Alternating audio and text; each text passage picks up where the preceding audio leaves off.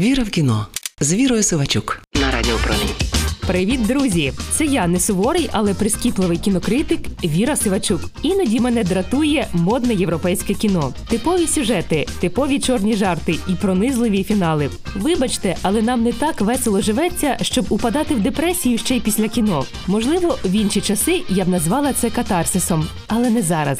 Тому, перш ніж піти на трикутник смутку, головну трагікомедію року, яка нарешті дісталась українського прокату, я вирішила видихнути і подивитися милий і добрий мультик. Поки великий прокат у перечутті новорічних релізів на одному зі стрімінгових майданчиків вийшла просто знахідка для любителів класичної анімації з мотиваційно життєстверними меседжами. Ще пак від творців вовчої ватаги, того самого чарівного ірландського мультфільму, який торік ледь не отримав Оскар. Називається нова стрічка Татів дракон, авторка Нора Тумі, Ірландія, 2022 рік.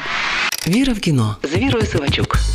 І що ж такого милого в цій історії? Мабуть, спитаєте ви: дракон, який не вміє дихати вогнем, кішка, яка роздає поради, а найбільше люди хлопчик і його мама. Герої мультфільму щасливо живуть у затишному містечку.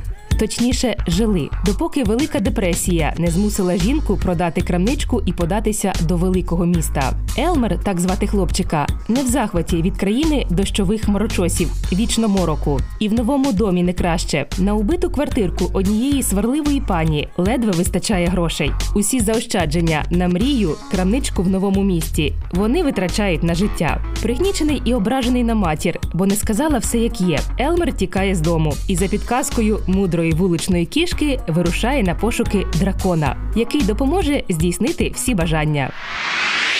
Віра в кіно з Вірою Сивачук на Радіо Промінь. Так, я фанатка вовчої ватаги і можу годинами пояснювати, що знаходжу в мультфільмах цієї ірландської студії. Незвична стилістика, її важко не помітити. Химерність, виразність і вишуканість класичної анімації, які змушують мою уяву натхненно працювати. Розкішний візуальний всесвіт мультфільму, багато метафор, місто, острів мрії. Зрештою, цей милий жовто-синій дракончик.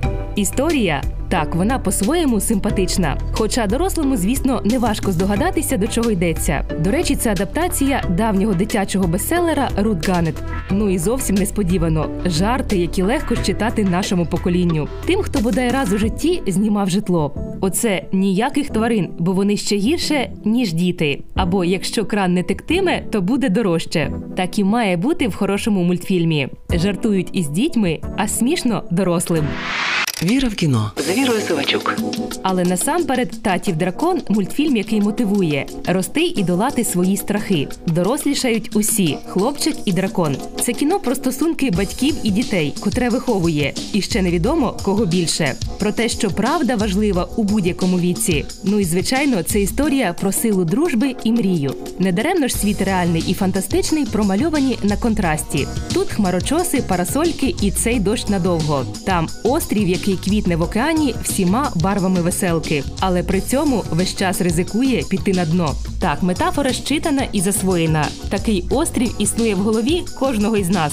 Мультфільм його лише візуалізував. Але в чому парадокс? На острові герой знаходить не порятунок, а лише підказки. Як би так сказати, щоб не робити спойлерів? Татів дракон натякає: суперсилу не треба закликати з казки. Вона всередині кожного із нас. Це була я, не суворий, але прискіпливий кінокритик Віра Сивачук. Почуємося. Віра в кіно з Вірою Сивачук на Радіо Промінь.